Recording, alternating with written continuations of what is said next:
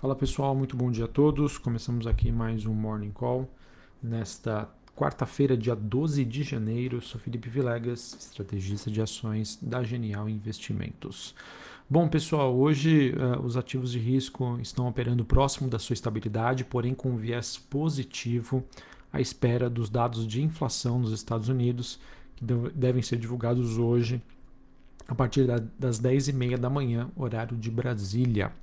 Ontem, né, os mercados acabaram se animando bastante com uma fala um pouco mais amena do presidente do Banco Central norte-americano, Jeremy Powell, ele que afirmou que os Estados Unidos está em uma era né, de, de juros muito baixos e que provavelmente permanecerão nesta configuração, mesmo com as perspectivas de elevação da taxa básica de juros por lá nos próximos meses. E isso acabou trazendo aí as consequências, a gente vem é, monitorando os mercados, vendo todos os impactos que nós tivemos desde a divulgação da ata do FONC, que é o Comitê de Política Monetária nos Estados Unidos, e como isso, de certa maneira, tem pressionado uh, os ativos de risco no geral, em específico algumas classes como ações de tecnologia, criptoativos e ações de países emergentes. Então, com esse tom do Powell mais ameno, mais amigável, digamos, mais pró-mercado, isso acabou trazendo um alívio ontem e que se estendeu, que se estende até o momento, é, nesta quarta-feira pela manhã. Bolsa de Xangai na China subiu 0,84, Hong Kong subindo 2,8, a bolsa japonesa Nikkei subindo 2%. Olhando para os é, índices europeus, é, em Londres, no Reino Unido, é, alta de 0,70%, Paris, na França, alta de 0,5%, Frankfurt sobe 0,33%. Olhando para os futuros norte-americanos, S&P Dow Jones subindo 0,10%, Nasdaq subindo 0,21%. O VIX, que é aquele índice do medo, queda de 0,5% até o momento, na região dos 18,32 pontos. DXY, dólar index no 0 a 0, ele que saiu da região dos 96 para 95 pontos, 95,65 neste momento. Taxa de juros de 10 anos nos Estados Unidos também no 0 a 0 a 1,75. Bitcoin subindo quase 3%. É, o Bitcoin que volta ali a se aproximar do patamar dos 43 mil dólares. E também temos um dia bastante positivo para as commodities. O petróleo WTI negociado em Nova York subindo 0,3 na região de 81 dólares e 47 centavos. É, gás natural subindo 3,65. Cobre e níquel também tendo altas bastante expressivas. Cobre subindo 2,20, níquel subindo 3,7 e o ouro segue no zero, zero próximo de 1.800 dólares a onça. Assim, pessoal, o grande dado de hoje né, que o mercado espera, é, como já disse anteriormente para vocês, é a inflação nos Estados Unidos em que nós, por enquanto, a média das expectativas compiladas pela Bloomberg mostram um CPI, né, a inflação por lá, com uma alta de 4,9% ano contra ano, é, de, perdão, de 4,9% ao ano para 5,4%, né, espera-se aceleração, e acredito que diante dos movimentos recentes, é, a, a, o número vai precisar ser muito mais alto do que isso para dar algum impulso à abertura de juros e todas as suas ramificações que eu venho compartilhando aqui com vocês, né? Que gerou um estresse para ações de tecnologia, crescimento, criptoativos e ações também de países emergentes. Por outro lado, um número mais fraco do que isso, ou seja, um número mais baixo é, diante dessas expectativas, poderia sim, na minha opinião, trazer um alívio momentâneo. Inclusive, eu acredito que depois do discurso do Powell ontem, o mercado meio que se preparou para isso e a gente vê aqui pelas formações gráficas sinalizações que, é, se elas se confirmarem hoje, podem trazer para a gente um recuo né, do dólar, um recuo das taxas de juros de 10 anos, ao mesmo tempo que a gente monitora aí uma possível recuperação dessas classes mais prejudicadas por esse movimento de abertura de juros nos Estados Unidos. Mas, pessoal, eu acredito que esse movimento é, dificilmente vai realmente alternar a tendência do mercado. Ah, acredito que, mais do que um dado de inflação, a mudança né, na postura que tem sido feita aí pelos membros do Fed, apesar desse discurso mais brando do Powell ontem, e também a indicação, a sinalização sobre a redução do balanço de ativos de Fed, do Fed, ainda devem manter é, os mercados, digamos, no modo de espera, e que nós poderíamos sim ter um ajuste pontual, mas que, na minha opinião, isso ainda não seja a solução para todos os problemas e que, obviamente, é, faça com que o investidor aumente ainda mais o seu apetite por risco. Eu ainda vejo o investidor bastante cauteloso e realmente aguardando, né, é, a, se aproximando desses grandes eventos que estão esperados para 2022 para realmente montar as suas posições. Acredito também, pessoal, que esse movimento recente que a gente vê é, tanto de recuperação e também uma preparação para uma alta ainda mais forte, acaba sendo influenciada depois da divulgação de relatórios de estrategistas do JP Morgan, do Goldman Sachs, do UBS, que é, eles mostraram uma postura que não se incomodam com esse início um pouco mais difícil da, de ações para 2022. Eles que reiteraram seu otimismo e as, e as apostas de que as bolsas nos Estados Unidos elas podem resistir a taxas mais altas, rendimentos mais crescentes dos títulos. Pessoal, acho que esse talvez seja o grande desafio, tá? Na minha opinião, eu entendo sim que a economia americana ainda mostra sinais aí de que deve crescer, que pode crescer acima da média do mercado. É, estudos que foram feitos né, no passado mostram que mesmo com a, a subida de juros, né, isso acaba não se tornando um impeditivo tá, para que o, é, as ações deixem de subir ou apresentem uma queda, muito pelo contrário. É, mas a, a, minha, a minha principal preocupação é sobre como vai ser a reação do mercado e como pode se dar a velocidade desse movimento em que o Fed, o Federal Reserve, pode começar a reduzir o seu balanço. Acho que essa é a principal questão que ainda não vejo muito sendo discutida, é, mostrada, é, colocada em pauta. Tá? Então, Acho que todo cuidado é pouco, apesar do otimismo, apesar né, da queda recente, o que acaba formando né, aquele movimento do buy the dip, ou seja, compre nas quedas.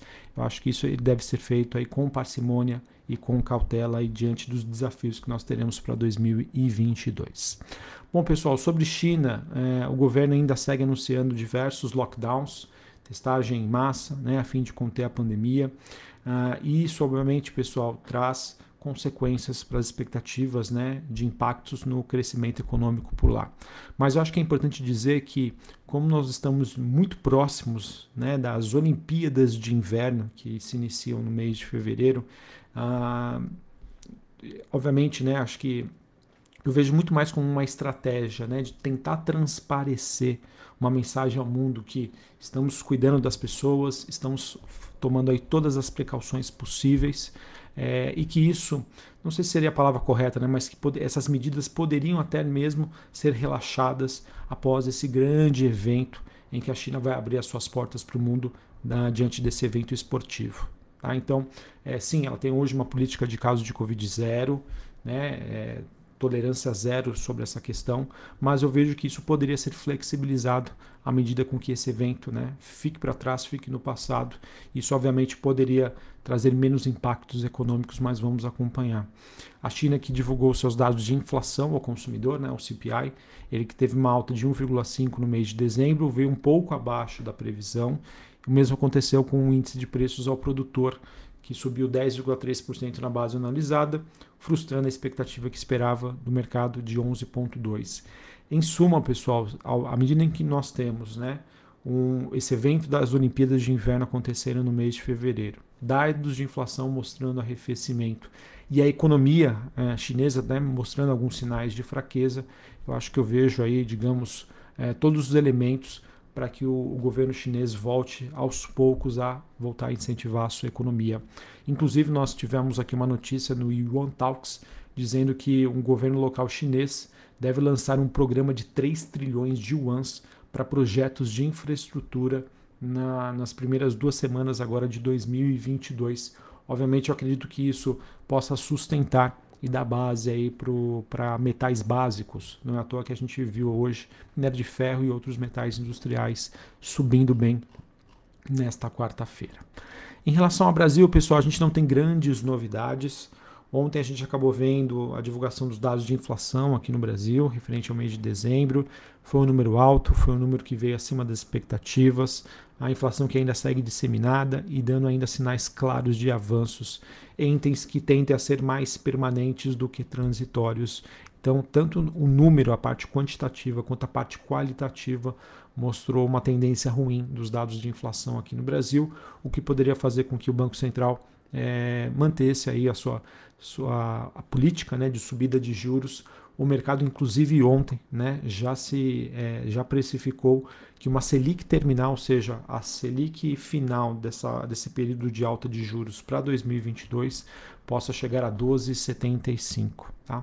E o que mais me chamou a atenção é que, por outro lado, né, o mercado ele acabou indo às compras. Tá? Obviamente, acredito que esse movimento foi influenciado por uma sinalização mais positiva né, das ações lá fora, por conta do Powell, mas essa distorção entre um noticiário negativo e interno, no caso a inflação, e uma reação positiva dos mercados, principalmente naqueles setores que são mais impactados por uma subida né, da taxa de juros de longo prazo, que é o setor de construção, o setor de varejo, as small caps, e que ontem tiveram uma reação positiva, mostra que, pelo menos nesse patamar de preço, dados as expectativas que nós temos para 2022, é um nível de preço em que o investidor ele tem interesse em, em aumentar a sua exposição e, ou comprar ações brasileiras. Porque é bem verdade, eu venho sempre compartilhando aqui com vocês.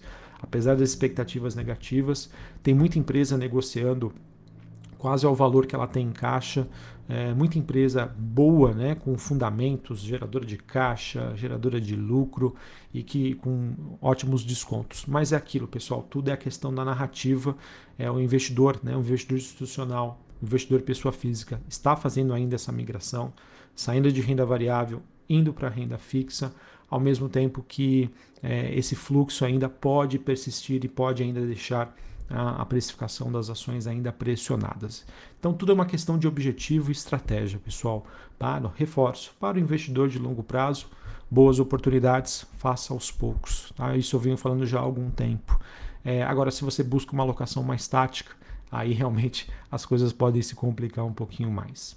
Aqui no Brasil, pessoal, infelizmente a gente começa a ver os dados de Covid-19. Né? Nós tivemos ontem mais de 70 mil casos confirmados isso é um pouco mais da metade aí do recorde diário que aconteceu em 18 de setembro do ano passado, quando foram registrados 150 mil casos. Então, infelizmente, o que aconteceu na África do Sul, o que está acontecendo na Europa, nos Estados Unidos, começa a ocorrer aqui no Brasil.